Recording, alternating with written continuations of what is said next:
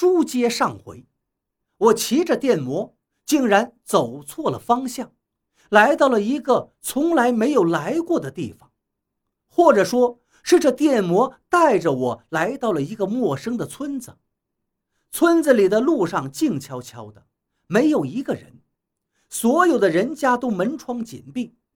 我骑着电摩在长长的街道上慢慢的开着，希望能遇到一个人打听一下这个村庄的名字，然后问问我该怎么回去。功夫不负有心人，终于在街道的尽头有一家门开着，门口坐着一个老头。正在仰望着天空，不知道在看什么，想什么。我停到了老头的面前，老头把目光从天上收回来。我一看老头的那双眼睛，不由得倒吸了一口凉气。那双眼竟然看不到眼珠子，而全是眼白，而且空洞的吓人。我刚想转身走，没想到。老头开口了：“小伙子，别怕，我这白内障很多年了，眼都快瞎了。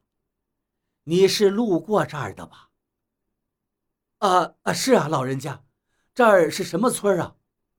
一听老头的话，我悬着的心稍微放下。这是高家庄，你要找人吗？高家庄，那盘锅灶的老张不就是高家庄的吗？记忆中，我好像来过这里，怎么会变得这么陌生呢？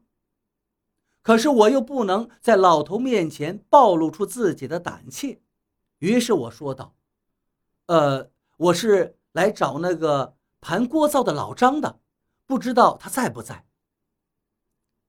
盘锅灶的老张啊，哎。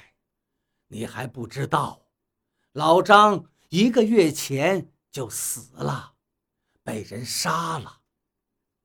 老头的话顿时让我汗毛直竖。老张一个月前就死了，那昨天给我家盘锅灶的是谁呀？啊，死了，我不知道啊，他是怎么死的？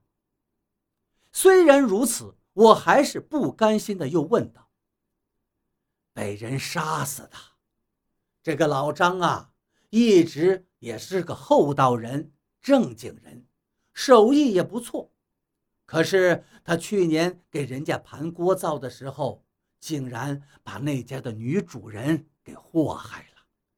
哎，反正别人都是这么说的。听说呀，那个女人很有一些姿色。”是个寡妇，老张是被那个女人的孩子给杀死的。那个孩子虽然人不大，但据说是用了一个什么遥控玩具改造的，里面藏着一把刀子，他直接飞到老张脖子上。不过，那个孩子呀，傻呀，虽然杀了老张，自己不也得赔上一条命吗？这人呐，冤冤相报何时了啊？多行不义必自毙呀。孟州的坟，在一片荒芜的野地里，孤独而凄凉。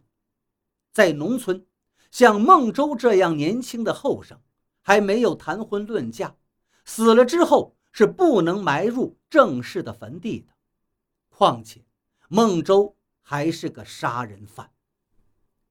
我在孟州的坟前焚纸烧香，还找了一块木板，做了个简单的墓碑，写上“孟州之墓”几个字。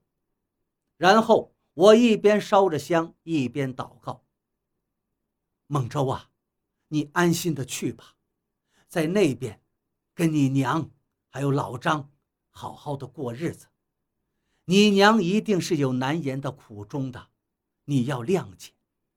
要知道，天下没有不爱自己孩子的娘。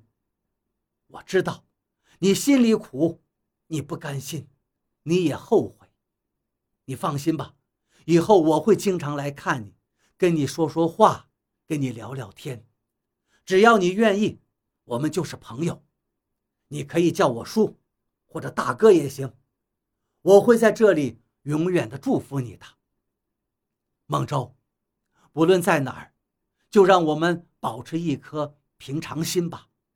让我们都祝福那些爱着我们的人，我们就一定自己也能感到幸福，不是吗，孟州？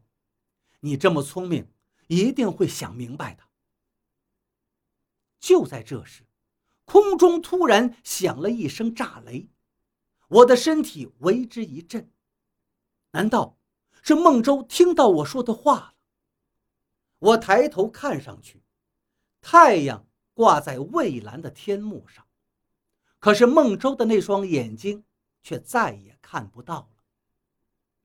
回到家里，我急不可耐地跑到了新盖的灶房里。咦？明明刚刚盘好的锅灶，怎么空空如也呢？你看什么呢？妻子在身后轻轻的一问，把我吓了一跳。我埋怨道：“你看你怎么不声不响的，吓死我！瞧你，胆儿被狗吃了，你想什么呢？这么入神。昨天不是就把锅灶盘好了吗？昨天盘好了。”你傻呀！人家老李明天才来盘呢。老李，明天才来。哦，我这才想起来，老张死了，老李明天来盘锅灶。我自顾自地说着，妻子骂了我一句神经病，就转身走了。老李明天来盘锅灶，老张已经死了。我心里不断的重复着这句话，就走到了门口。忽然，一阵风，不知从哪儿吹来了一绺头发，贴到了我的心口，而且这头发竟越来越多，越来越多，似乎要把我淹没了。老张，老张，吃饭了，你死哪儿去了？妻子在家里一个劲儿的叫着。但我还在头发的海洋里挣扎着。妻子是叫我吗？我是老张。难道我是老张？